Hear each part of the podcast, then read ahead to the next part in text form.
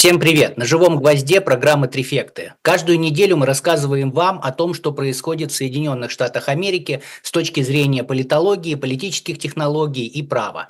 Э, сегодня у нас классический состав э, политолог, э, автор телеграм-канала One Big Union Ян Веселов. Ян, здравствуйте.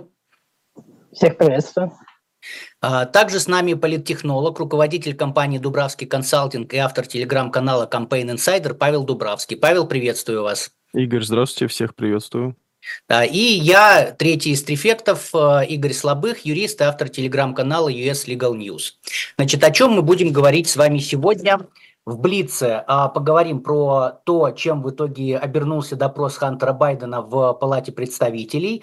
А, расскажем о подвижках в вопросе о принятии или не принятии законопроекта о помощи Украине.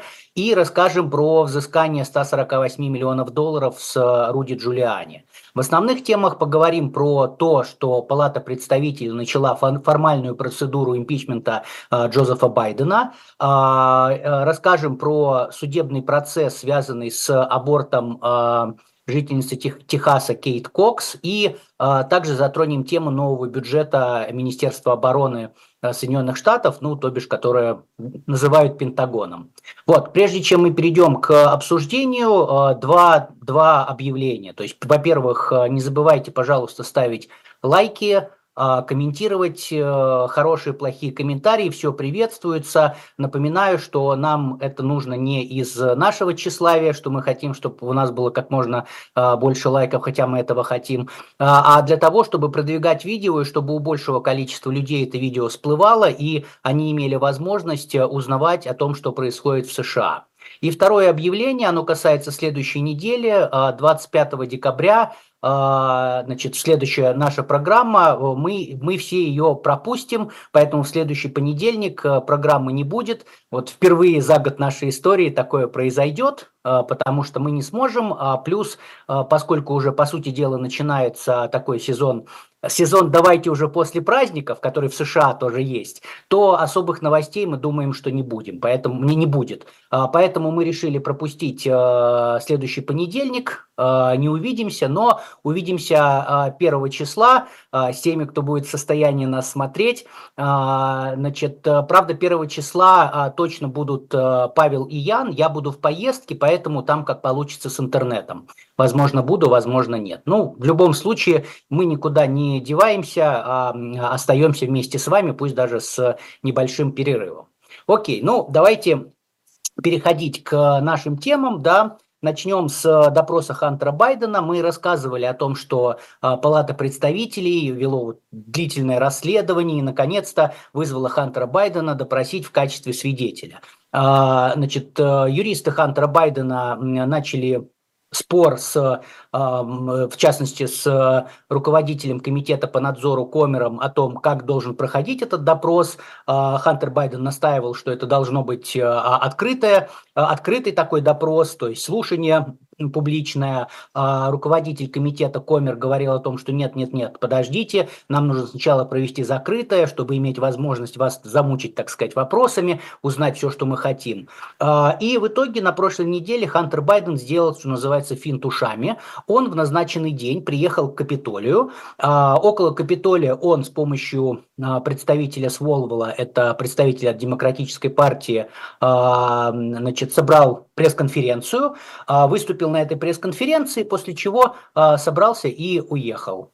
Извините, ко мне тут кот лезет, я его отгоняю. А, значит, э, что, собственно говоря, сказал Хантер Байден? Он сказал, что, а, во-первых, обвинил во лжи а, Комера, а, Смита и Джордана, сказал, что они постоянно извращают, извращают то, то что, информацию, которую они получают, добавил, что они врут, и самое главное, что он сказал, это то, что отец не был вовлечен в бизнес, то есть Джозеф Байден не был вовлечен в бизнес. Конкретная цитата, которую использовал Хантер Байден, была следующей. Мой отец не был финансово вовлечен в бизнес. Что это значит? Была ли это оговорка, или это было специально сказано, или не специально, но была оговорка по Фрейду, мы не знаем, да, то есть, ну вот что есть, то есть. Какие последствия этих действий Хантера Байдена, который, по сути дела, отказался явиться на допрос? Республиканцы говорят о том, что будут решать вопрос о э, то, что называется criminal referral, то есть будет передавать информацию об неуважении к Конгрессу со стороны Хантера Байдена, э, будет передавать ее в Минюст, чтобы тот возбуждал уголовное дело. Но пока это разговоры, и как бы там, если мы говорим про оценки, я говорил в прошлый раз, повторюсь сейчас, что я считаю, что здесь Хантер Байден не прав, а республиканцы правы, потому что Хантер Байден как свидетель не может выбирать форму, в которой проводится допрос. Он должен или он должен явиться по повестке и сделать то, что там написано, или он должен ее оспорить в суде, но как бы тем не менее он не оспорил. Я надеюсь, что до суда тем не менее дело дойдет, но пока вот э, то, что есть, то есть. Ну давайте обсудим э, действия Хантера Байдена и как они повлияют на э, в целом ситуацию, связанную с расследованием, с импичментом. Э, Ян, давайте начнем с вами. Что вы думаете? Ну, это довольно забавно, что Хантер Байден решил так перейти в наступление, не быть в защите постоянно. Вот. А с другой стороны, неожиданно так встал на защиту своего отца, потому что до этого вроде как Белый дом так потихоньку, по чуть-чуть э, э вставал на защиту Хантера Байдена-младшего, а теперь вот он сам говорит, отстаньте от моего отца, он ничего не знал, а если знал, то денег не получал, ничего такого не было. Вот. Но Остается ждать, будет ли оспариваться повестка, это в суде. Вот. Сами демократы обвиняют республиканцев в таком лицемерии, особенно председателя юридического комитета Джима Джордана, потому что его самого вызывали для дачи показаний по делу 6 января, когда комитет был. Вот. И он решил не явиться. Ну, тогда демократы решили не пытаться его как-то преследовать. Там даже на CNN как-то была такая подводка в духе Джим Джордан, который сам не пришел по повестке, обвинил Хантера Байдена в том, что тот не явился по повестке. Вот. Ну, такое бывает. Вот будем за этим следить, я думаю. Да, Ян, спасибо. Павел, как вы себе видите эту ситуацию? А, да, Игорь, спасибо. Мне кажется, что какого-то электорального или политического эффекта здесь мало, потому что все зависли в своих цифрах. А, рейтинг Байдена 39-40%, все остальное антирейтинг либо сомневающийся.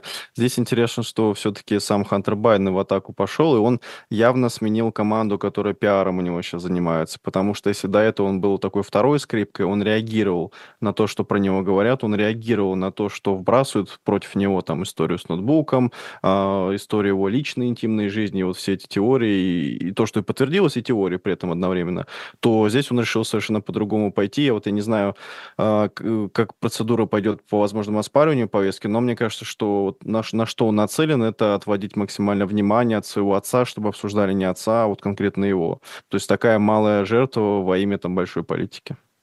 Да, Павел, спасибо. Еще дополню, что в принципе Хантер Байден, он идет э, в наступление по всем фронтам, да, мы знаем и про гражданские дела его, и даже в уголовном деле, где ему предъявили обвинения, связанные с оружием, он там сейчас, по-моему, уже четыре ходатайства он заявил о прекращении дела по разным а, основаниям, сейчас их суд будет рассматривать, то есть он реально идет так вот э, в атаку, а что касается а, отвлечения внимания, тут всплыл интересный факт, когда говорили про Хантера Байдена и вообще бизнес семьи Байдена, Байденом говорили о том, что у них а, большое количество компаний прокладок, а компании прокладки, там офшорные компании, они используются для того, чтобы а, там нарушать закон, для чего они еще нужны.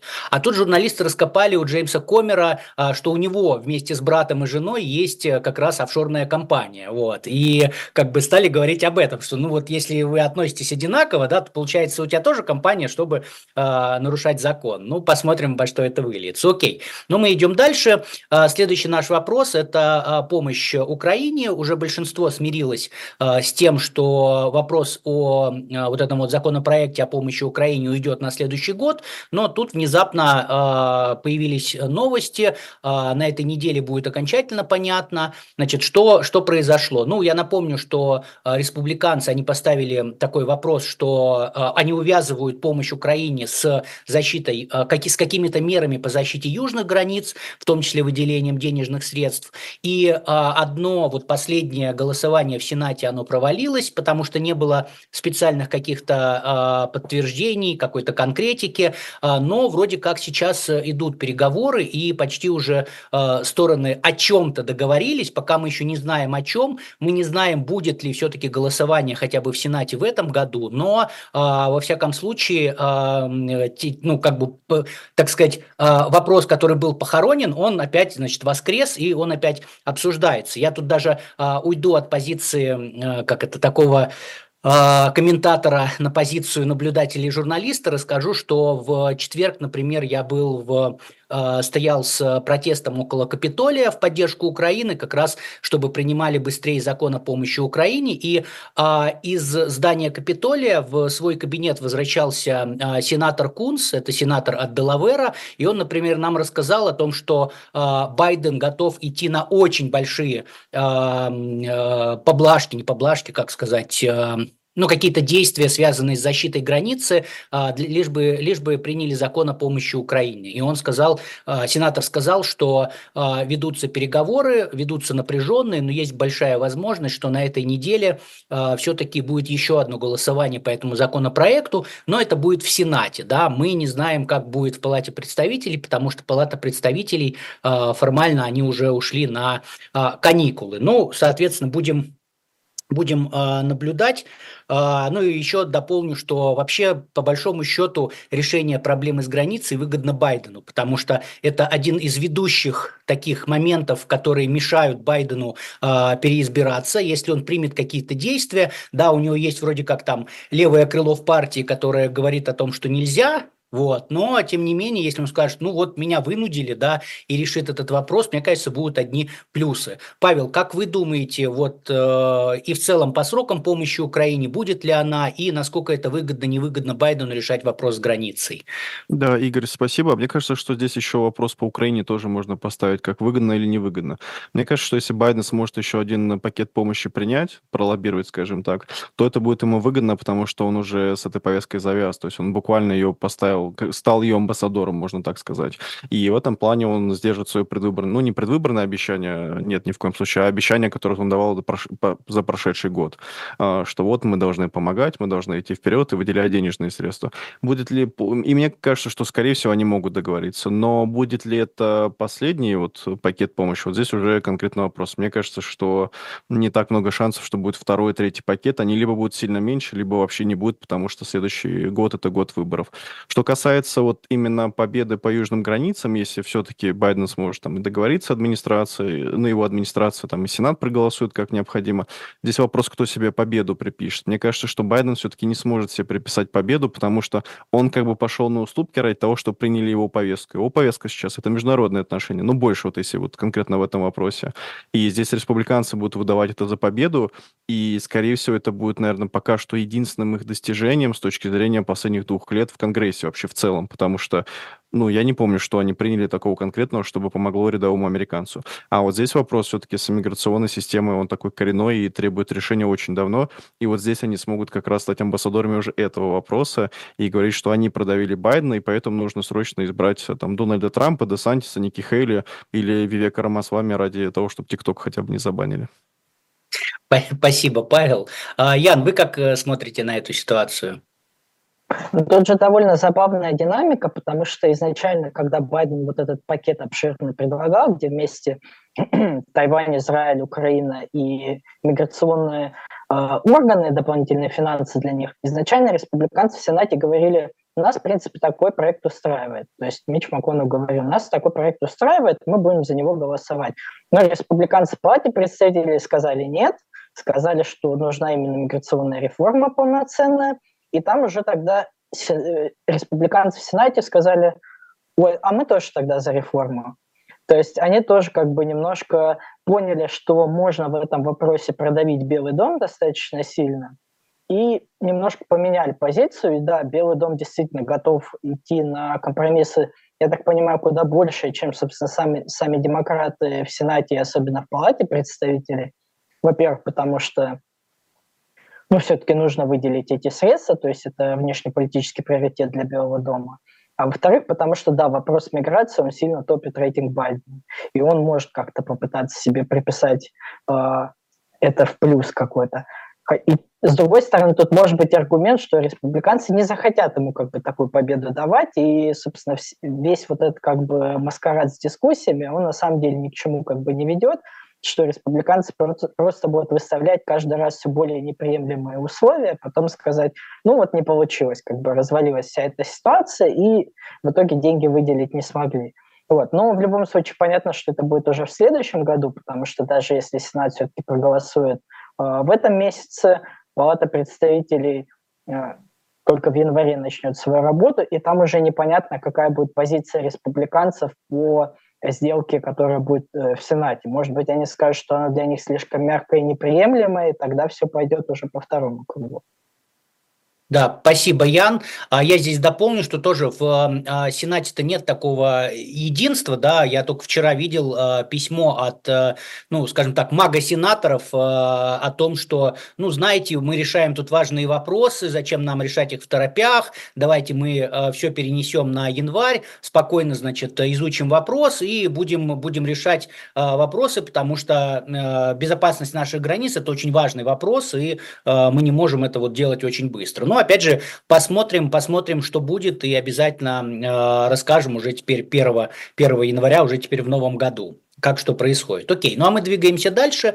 А, а, на неделе э, в э, федеральном суде в округе Колумбия присяжные э, приняли вердикт о взыскании с Руди Джулиани 148 миллионов долларов. Да, Руди Джулиани – это бывший адвокат, он был адвокатом Трампа, он был мэром Нью-Йорка, до этого он был известным, известным прокурором, который сражался с мафией и достаточно успешно это делал. Ну вот, а, как бы один из итогов его а, жизни, да, это то, что с него взыскали по дефамационному иску 148 миллионов долларов. Собственно говоря, так закончился иск о дефамации со стороны двух сотрудниц избирательной комиссии в округе Фултон в Джорджии.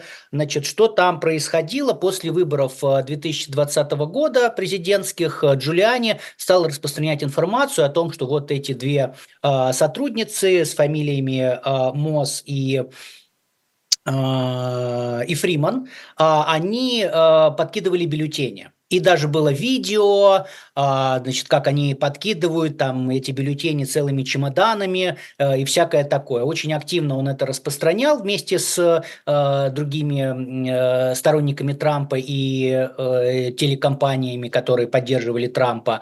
А, но в итоге выяснилось, что все это не так, а, ничего они не подкидывали. Об этом заявили и власти Джорджии, и правоохранители Джорджии. Выяснилось, что видео, которое показывал Джулиани описании, на которое он ссылался, вообще было э, изменено, и оно не соответствовало оригиналу. Но, несмотря вот на все эти факты, Джулиани все равно продолжал настаивать, что вот эти две женщины, они э, фальсифицировали выборы, и они были пойманы с поличным, и нужно к ним принимать меры. Ну и для этих женщин все закончилось очень печально, э, потому что к их домам приходили вооруженные люди, которые требовали значит, их задержать и произвести гражданский арест, чтобы передать правоохранителям. Ну, потому что для этих людей было же очевидно, что они же э, фальсифицировали выборы. Вот Руди Джулиани об этом говорит, вот посмотрите, даже видео есть.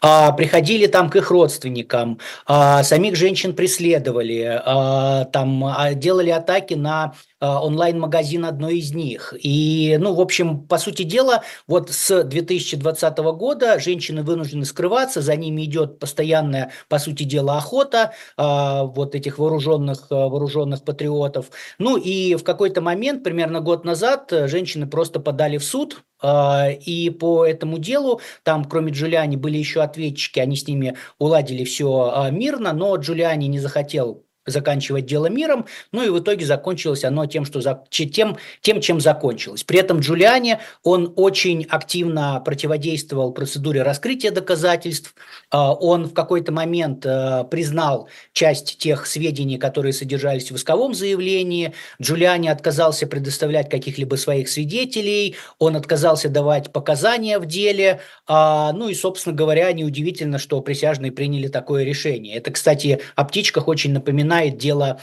где Джейн Кэрролл судилась с Трампом, потому что Трамп ровно так же поступил и ну, ровно такой же результат получил в виде большого взыскания. Правда, там было 5 миллионов, да, а здесь, соответственно, 148. Вот. Но при этом Руди Джулиани, как только вышел из зала заседания, то, собственно, сразу же начал говорить о том, что процесс был несправедливый, ему не дали предоставить никаких доказательств, и поэтому, собственно говоря, он дело и проиграл, ну и то, что он пойдет в апелляцию. Ну, как бы по посмотрим, чем это будет, то есть в апелляцию он пойдет, я не думаю, что это что-то изменит. А, коллеги, а что вы думаете по поводу, вот в целом, влияет ли а, вот этот вот такое яркое проявление последствий а, якобы фальсификаций а, выборов в 2020 году, будет ли это как-то влиять э, в дальнейшем на ситуацию? Ян, что вы думаете? Ну, я не думаю, что это сильно будет влиять, хотя, может быть, возможно, некоторых политиков э, это как-то, знаете, отрезвляюще как-то подействует, что все-таки последствия какие-то могут быть, если вы говорите что-то прям ну, совсем неосторожно, если вы уж прямо людей обвиняете в каких-то преступлениях. Вот. Но с Джулиани, конечно, такой печальный случай. Вот э, из князя в грязи, прям человека, который там знаменитый мэр Нью-Йорка, в период теракта там 11 сентября, человек, которого был на обложке Times, человека, которого в президенты в свое время пророчили, вот как бы заканчивает свою политическую карьеру так э, достаточно печально и бесславно.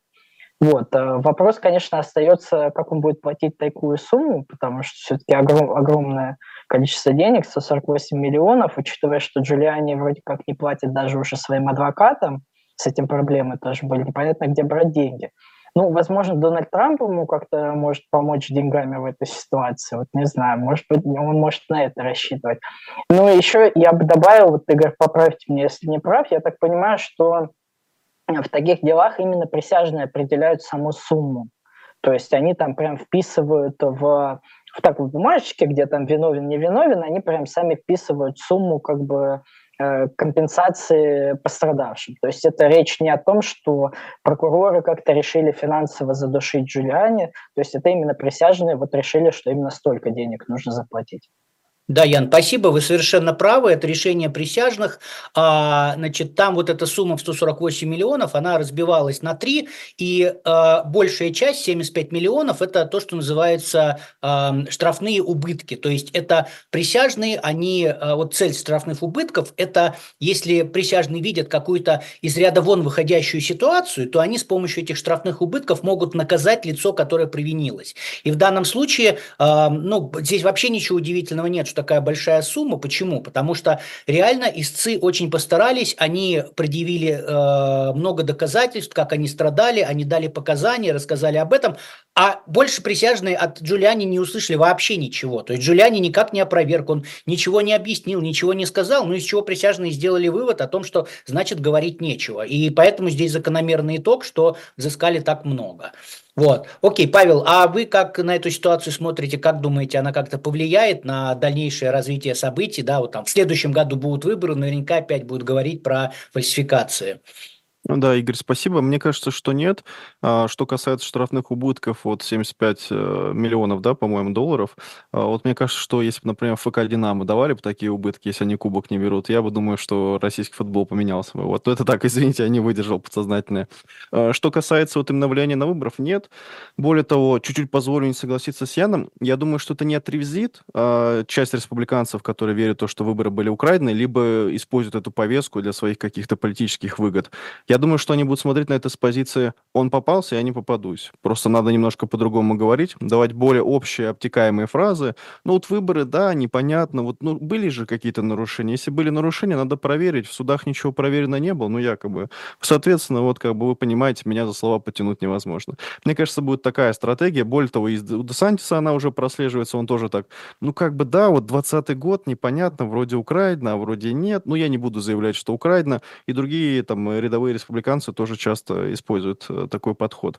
Что касается самого Джулиани, я заметил одну интересную штучку, что он, да, по-моему, такую мини-пресс-конференцию дал после вот этого заседания. Он не, не признал, что как бы он там виноват, не виноват. Он сказал, что ему не дали возможность предоставить э, evidence, э, свидетельства, доказательства, да, доказательства, аргументы.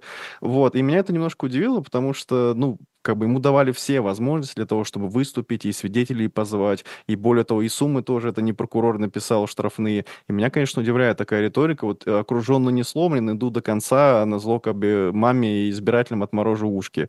И что самое, наверное, такое удивительное, это опять разговор всегда Трампом заканчивается, потому что, ну, он член команды Дональда Трампа, хоть сейчас он не состоит формально в штабе, но все равно это человек из ближайшего его окружения. И мы видим, что даже вот такие ситуации по такому же абсолютно нарративу, по абсолютно такой же теме, которую сейчас исповедует Дональд Трамп про выборы 2020 года, они все равно никак не сказываются на самом Трампе. То есть вот что меня все-таки удивляет, насколько вот в этом плане вот персона, она затмевает вот какие-то тезисы, какие-то споры, и насколько сейчас важнее сама персона, чем условно взгляды, убеждения и идеи.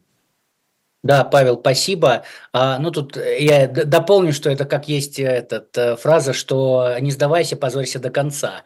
Вот. Но при этом, но при этом там, да, вот мы смеемся, что там э, Джулиани, ну, по сути дела, он врет, и, и врет очень неумело, потому что, ну, я говорю, он, он сам признал даже часть фактов, да, и при этом он все равно сказал, а мне не дали предоставить доказательства, при том, что он сам отказался давать показания. Но, тем не менее, находятся люди, которые ему верят, и, опять же, я повторюсь, что это паттерн вот ровно такой же, как был у Трампа с Кэрол, потому что ведь с Трампом было ровно то же самое. Он не представлял доказательств, он не давал показания, но потом стал говорить о том, что «а мне не дали победить, это вот как бы э, плохая, плохая судебная система Нью-Йорка против меня».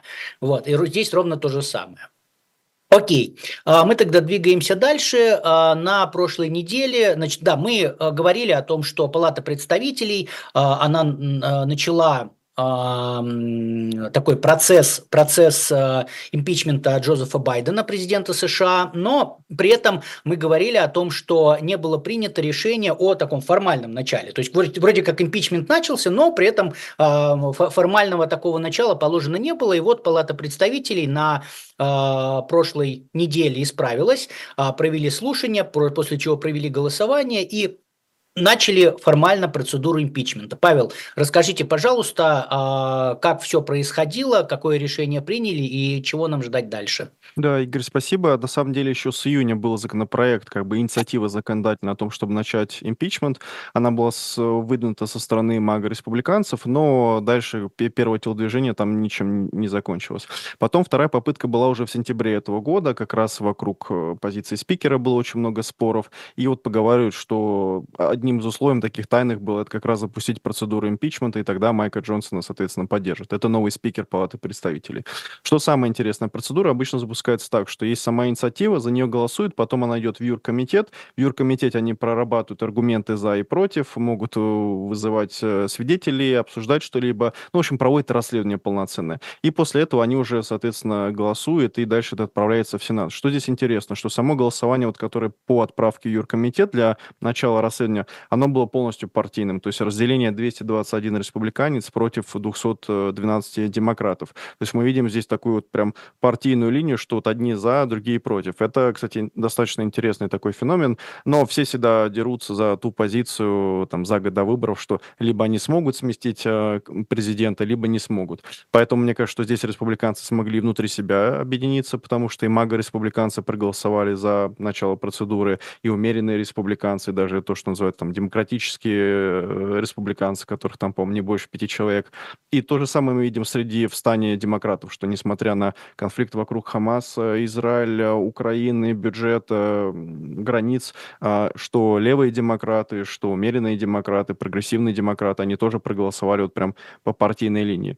А, дальше начнется само расследование. В чем конкретно вот обвиняют, э, ну, пытаются пока обвинить э, Джозефа Байдена? В том, что его семья и партнеры получили больше 20 20 миллионов э, долларов в виде различных платежей из разных стран, будь то Казахстан, Россия, Украина, и что все это происходило в эпоху, когда Джозеф Байден был вице-президентом.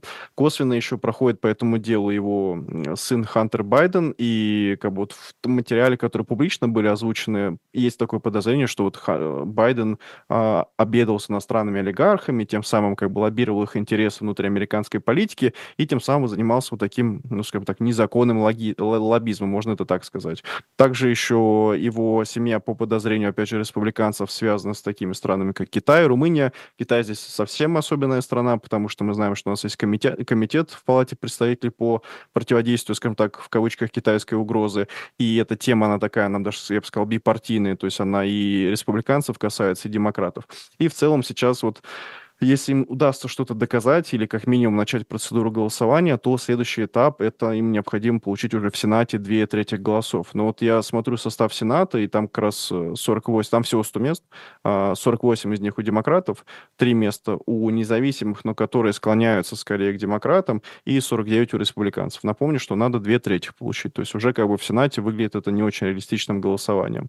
Вот, поэтому здесь вопрос, а для чего это, почему, и пойдет ли оно дальше? Мне кажется, что здесь здесь есть два таких подхода. Первый подход это что а, республиканцы запускают длительную процедуру для того, чтобы найти, попытаться добить аргументы, которым им сейчас не хватает. И даже не столько аргументы, сколько аргументов, сколько, наверное, доказательств. Им нужны юридические доказательства, либо косвенные доказательства, из которых они смогут попробовать сделать это дело, само расследование. Вторая попытка, это второй аспект, это сугубо электоральный. И э, учитывая, что рейтинг Байдена 39-40%, очень низко для переизбирающегося президента, хотя как бы в рамках э, статической нормы они сейчас пытаются использовать это сугубо в электоральных целях. И вот эта процедура импичмента, ну, тут я посмотрел, большинство экспертов американских считают, что скорее она нереалистична, но, опять же, зависит от того, смогут ли что-то накопать. Для меня пока это сугубо такая электоральная история, а, политическая, и пока вот, ну, вот мы несколько раз на дефектах обсуждали, как бы есть подозрения, но вот я до сих пор вот согласен с Игорем, не увидел прям железобетонных пруфов. То есть, как бы схемы есть,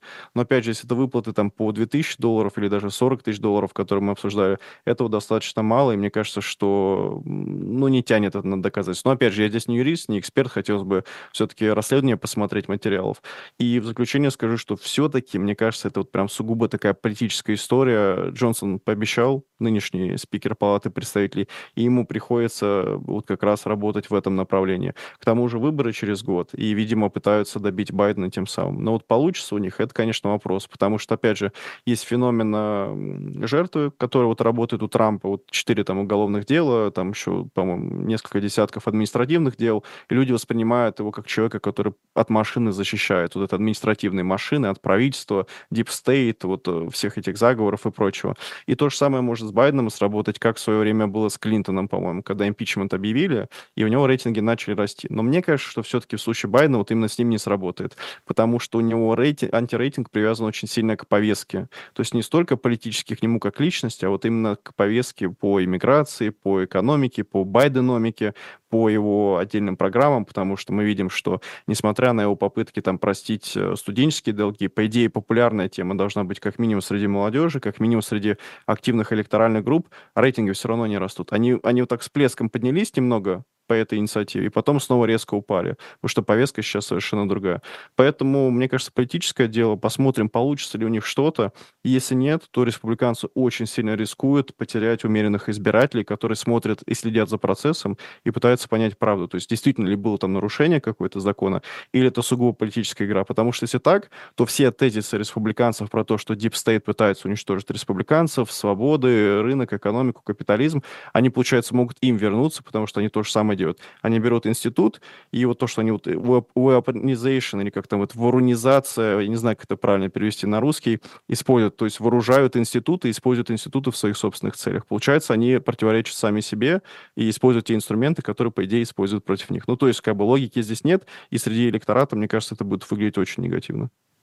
Да, Павел, спасибо. Я, соглаш... я согласен, что это такая политическая история, и дополню просто с юридической точки зрения. Ну, во-первых, э, для того, чтобы начать процедуру, формально э, должны быть доказательства, да, то, что называется там treason, high crimes and misdemeanors, то есть э, измена родине, таких больших, тяжких преступлений и правонарушений. И при этом, ну, часть республиканцев сами говорят, что таких доказательств нет. И формально, если таких доказательств нет, то как бы, ну, начинать процедуру не, не, нельзя. Нужно сначала найти доказательства, а потом начинать процедуру, а не начинать процедуру, чтобы эти доказательства найти. При этом тут еще один момент, а, что это идет импичмент президента Соединенных Штатов Америки. Значит, эти все вот тризон, ну, измена родине, э, преступления и правонарушения должны быть совершены Байденом в качестве президента США.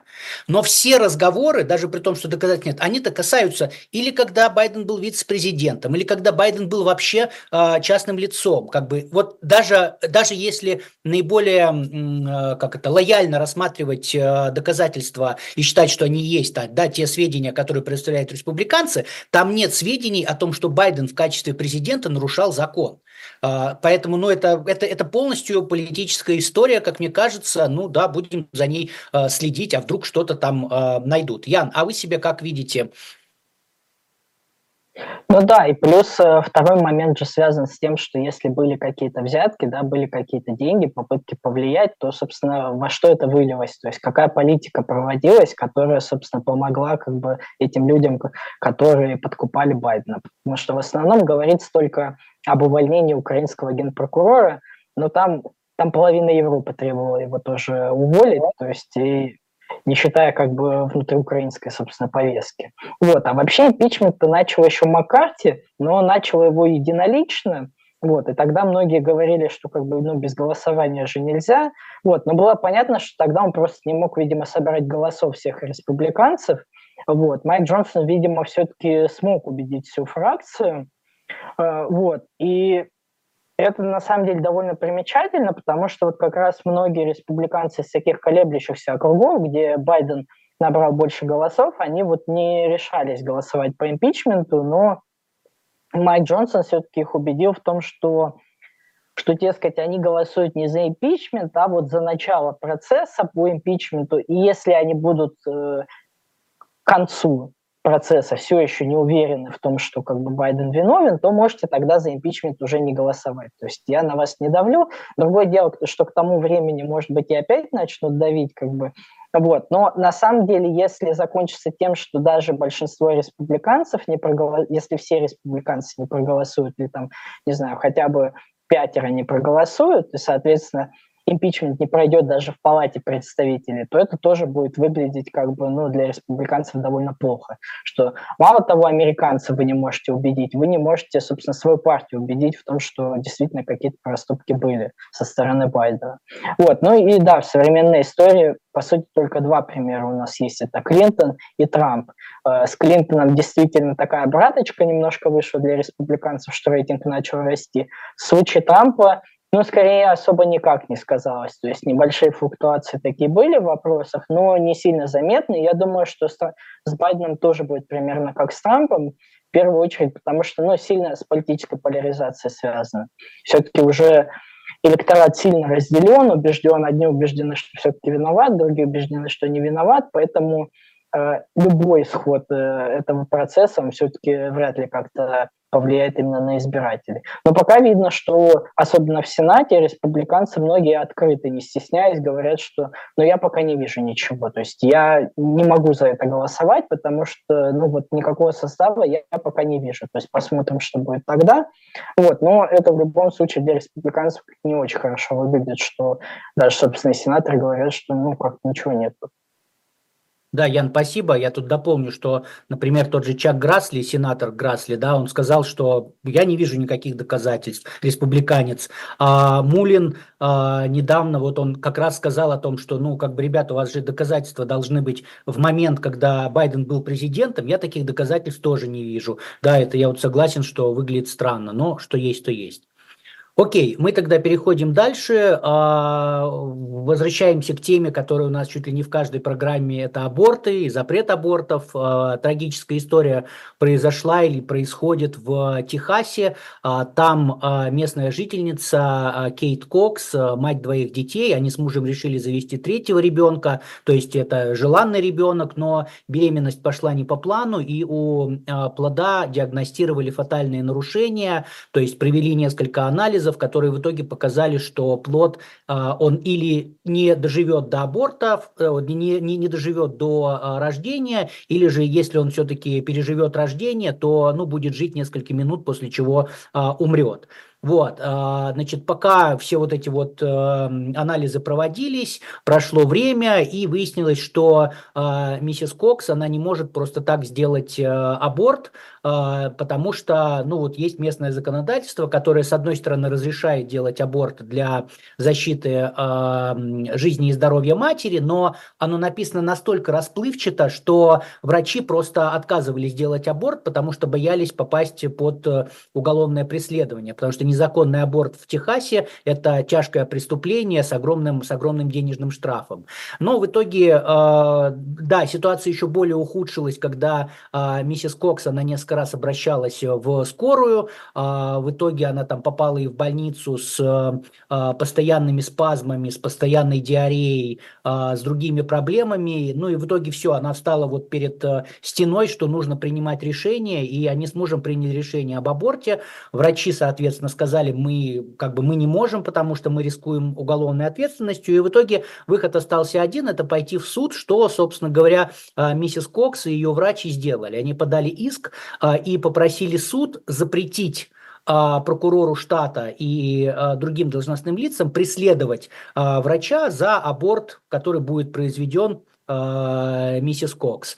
Ну и суд первой инстанции э, провел заседание для принятия обеспечительных мер, то есть не по существу рассмотрел, а обеспечительные меры. И согласился что, с тем, что да, действительно такая ситуация, она говорит о том, что аборт делать нужно, и значит э, здоровье женщины должно быть защищено, и врач не должен понести ответственность, поэтому были приняты обеспечительные меры, и, соответственно, вроде как все уже хорошо разрешилось, но но а, тут э, началось идти все, все, все, все начало идти не по плану. А, прокурор э, штата Техас Кен Пакстон, он написал в, во все госпитали, где работала врач, а, которая у которой пациенткой была миссис Кокс, а, Пакстон написал о том, что если вы произведете аборт, я буду вас преследовать в уголовном порядке и в гражданском порядке, не смеете делать аборт. А, в итоге все испугались, а буквально там через, там, в течение одного дня Верховный суд Техаса сначала приостановил действие решения э, суда первой инстанции, вот эти меры, а потом и вовсе отменил. При этом, значит, э, что сказал суд? Значит, он по двум главным основаниям основанием это сделал. Значит, суд сказал, что, во-первых, врач сам должен определять, достаточно ли оснований для аборта, а, ему не нужен суд, как бы, и если врач видит, что достаточно оснований, то пусть делает аборт, суд здесь не нужен. А с другой стороны, почему отменили решение суда первой инстанции, потому что а, врач миссис Кокс, она указала, что она добросовестно уверена в необходимости аборта. А суд сказал, что нет, в соответствии с законом вы должны быть не добросовестно уверены, а вы должны выдать резонное медицинское суждение. А добросовестно уверены – это не значит резонное медицинское суждение, поэтому как бы мы все отменяем, и э, получается, что по сути дела отдали это врачам, а мы помним, как я сказал, что Кен Пакстон уже всем написал, что если кто-то сделает аборт э, миссис Кокс, то он будет преследовать всех в уголовном э, порядке. Ну и в итоге э, сама миссис Кокс, она а, еще до того, как Верховный суд отменил, она покинула штат, чтобы сделать аборт за пределами штата. Не представляю, что она перенесла вот со всеми этими спазмами, постоянной диареей куда-то ехать. Ну, Техас-то это огромный штат. А, и куда-то ехать э, в другой штат, при этом не, не лететь, а ехать, скорее всего, на машине.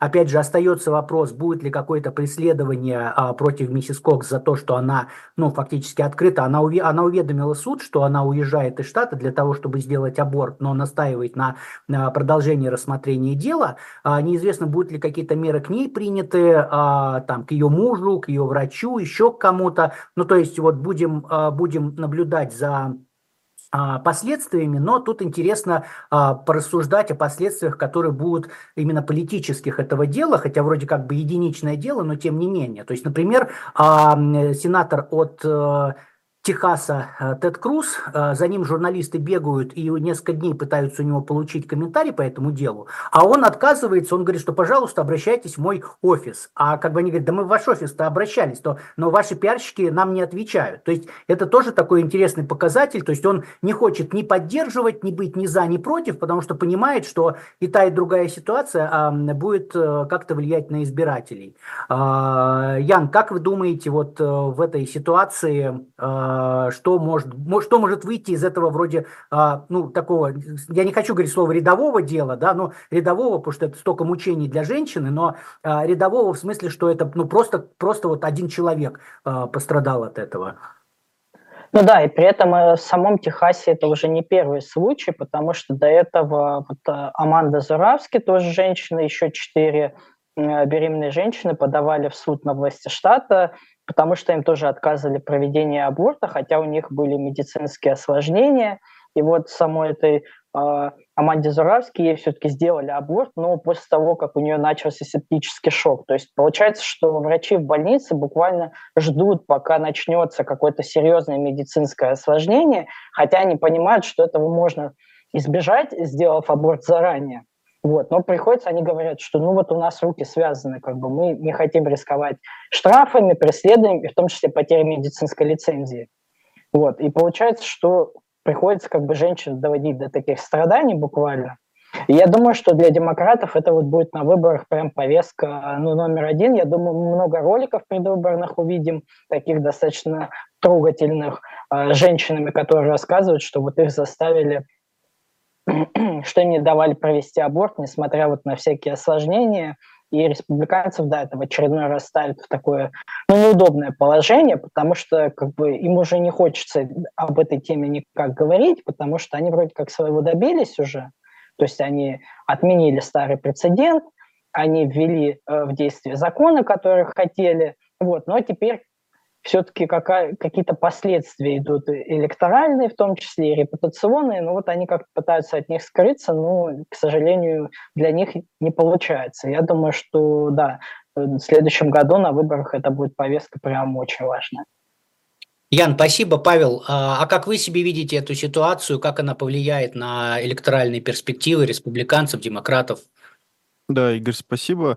Ну, прежде всего, это пример э, того, как государство вмешивается в личную жизнь, частную жизнь, вообще в семью, а потом после этого рассказывает о том, что как бы семья– это главная ячейка общества, мы все уступаем за семью и там за какие-то ценности. И здесь самое смешное, что республиканцы, которые изначально выступали там за максимальные свободы, за то, чтобы человек мог сам руководствоваться и руководить буквально, управлять своим телом, они теперь вот выступают, сидят в таком капкане, а, сами себя закопали в эту яму, залезли в капкан и еще накидывают закидывает себе немножко так сверху постоянно по теме абортов. Вот, для меня, честно говоря, это удивительно, когда там те же самые республиканцы, которые, ну, у них база всегда была меньше государства, как можно меньше государства, меньше налогов, меньше государства, ну, и там консервативные ценности, ну, человек там сам решает, сам определяет, как ему жить, условно, неважно, там, верит в Бога, не верит в Бога. А современные республиканцы, вот, я не знаю, это как бы из того, что слева идет такой отпор, и они как бы радикализируются, уходят, правеют, или там консер... более консервативными становятся, или просто, вот они современные республиканцы, они просто слабы. Ну, то есть, ну, как бы вот политически, они они не как политфилософы выступают, они электорально не понимают, как это работает. То есть они почему-то вцепились в эту повестку. Почему? Ну, такая повестка, вот мы там что-то верим, но как бы если там с религиозными республиканцами поговорить, они вот такие моменты понимают. То есть когда женщина буквально страдает, вынуждена, я не знаю, но это на самом деле выглядит как медленная, замедленная смерть. Вот буквально казнь такая отложенная. Потому что ну, это же просто вы обрекаете человека на физические страдания, потому что конкретно маленькое государство в виде там штата решило так. Но по мне, как по мне, так и лично, и вот с точки зрения экспертизы электоральной, это просто ужасно. И какой-то выстрел в ногу, честно говоря. Вот, потому что та же самая повестка там по абортов, ну, там есть компромиссы, там еще можно договориться. Это не совсем прям культурная повестка, она хоть и культурно-политическая, там по Лукачу, там Грамши и прочее, но я думаю, многие поймут. Вот, она все равно, как бы, она разрешима еще относительно, потому что она не настолько культурная, ну, связана с культурой, когда это уже невозможно решить. Ну, опять тот же самый Грамши. И мне кажется, что вот республиканцы все-таки стреляют себе в ногу с этой повесткой. Им надо забыть, немножко отойти предоставить, во-первых, штатам самим разбираться, а во-вторых, ну, не знаю, мне кажется, что тема абортов, она должна решаться все-таки на уровне семьи, а не на уровне даже вот округа, не на уровне муниципалитета, не на уровне города и штата. Вот, потому что ну, невозможно каждый кейс э, разобрать в этом плане. Поэтому мне кажется, что эта тема будет важная. Я бы не сказал, что федерально важная повестка будет. Пока вот, честно говоря, не вижу. Больше вижу экономику все-таки. Но возможно, что там в топ-5 тема она все-таки войдет ближе к следующему году, если, опять же, будут прецеденты, как этот. Да, спасибо, Павел. Ян, вы хотели добавить? Да, при этом в некоторых э, республиканских штатах э, было несколько случаев, когда вот даже от законодателей республиканцев местных была инициатива законопроектов хотя бы прояснить э, четко вот то, что входит в перечень вот угрозы здоровью, там, то есть когда врачи могут принимать решения, но они сталкивались с тем, антиабортные группы начинают просто обзванивать законодателей и прямо им говорят, вот у вас будет праймерис, мы найдем какого-то кандидата, будем вкладывать деньги, будем по телевизору рассказывать, что вы против, а, что вы за аборты. Вот. И как бы те просто тихонько как бы снимают с рассмотрения законопроекта, как бы этим все заканчивается. Да, ну будем наблюдать, как это будет влиять, да, и э, как раз можем уже в следующем году э, сказать, ошиблись мы с этим влиянием или не ошиблись. Окей, ну а мы переходим к следующей теме. Это новый бюджет Пентагона. Ян, расскажите, пожалуйста, про принятие бюджета. Это а, отдельный закон, отдельно он принимается специально, даже специальным количеством голосов. Расскажите, пожалуйста, что было и что там интересного есть в этом а, законе. Да, спасибо, Игорь. На днях вот Конгресс принял все-таки бюджет Пентагона. Он в США принимается отдельно от э, базового бюджета, и сумма рекордная в этот раз – 886 миллиардов долларов, а законопроект толстенный на 3000 страниц примерно. Вот, э, в Сенате, его вначале в Сенате приняли, там 87 из 100 за него проголосовали, в Палате представителей поменьше, 310, но все равно прошли планку в две трети голосов. А, против голосовали 73 таких консервативных республиканцев и 45 левых демократов. Почему против? Республиканцы были недовольны тем, что спикер Майк Джонсон отказался от первоначального законопроекта и выставил на голосование вот, собственно, сенатский вариант и убрал оттуда разные поправки, которые, например, запрещали Пентагону оплачивать медицинские расходы для женщин, которые делают аборт. И они, кстати, теперь сравнивают Джонсона с Джоном Бейнером. Это такой спикер-республиканец времен президентства Обамы, который в свое время покинул свой пост из-за давления консерваторов, потому что хотел идти на компромисс с Белым домом. Но, несмотря на это, там консерваторы все-таки получили несколько своих поправок, там включили э, запрет демонстрации ЛГБТ-флагов на военных базах и недопустимость выделения государственных средств на проведение драг-шоу. То есть все-таки какие-то приоритеты республиканцев в бюджет прошли. Вот. Э, левым демократам не понравилось то, что продлили так называемую секцию 702 закона ФИСа, который позволяет э, спецслужбам следить за иностранцами за пределами США. Но критики говорят, что там на самом деле много лазеек, хотя закон запрещает слежку за американцами, за гражданами США, но ФБР и АНБ используют лазейки и шпионят все-таки за американцами без всякого судебного ордера. ну, в частности, телефонные звонки, переписка, электронная почта. Причем э, люди, за которыми следили, там достаточно разные. От членов Конгресса до Э, женщин, которых сотрудники спецслужб находили на сайтах знакомств, и вот решали как-то их так пробить. Э, и тут на самом деле нужно отметить, что некоторые республиканцы тоже выступают против э, этой секции, которые тоже говорят, что это вот такая форма слежки за американцами. И формально продлили ее на 4 месяца, но фактически на 16 до 2025 года – но сейчас есть всякие дискуссии о том, чтобы ее отменить или как-то реформировать, более четко прописать, закрыть вот эти лазейки, чтобы действительно следить могли только за иностранцами. А, помимо этого в бюджет еще включили повышение зарплат военным на 5%. До 2027 года продлили программу Ukraine Security Assistance Initiative. Она позволяет Пентагону закупать оружие, боеприпасы у производителей напрямую – а, в нее заложили 600 миллионов на 24-25 год. Сумма не очень большая. Ожидается, что больше средств будет вот как раз в отдельном пакете расходов, если его все-таки примут. Еще одна интересная поправка э, в этом бюджете, она запрещает э, президенту США односторонний выход из НАТО без согласия Сената или Конгресса. А, Ее, видимо, внесли на фоне слухов, что Дональд Трамп рассматривает выход США из НАТО в случае возвращения в Белый дом. Тут особенность в том, что по Конституции США э, страна становится участником договоров, если две трети членов Сената ее ратифицируют.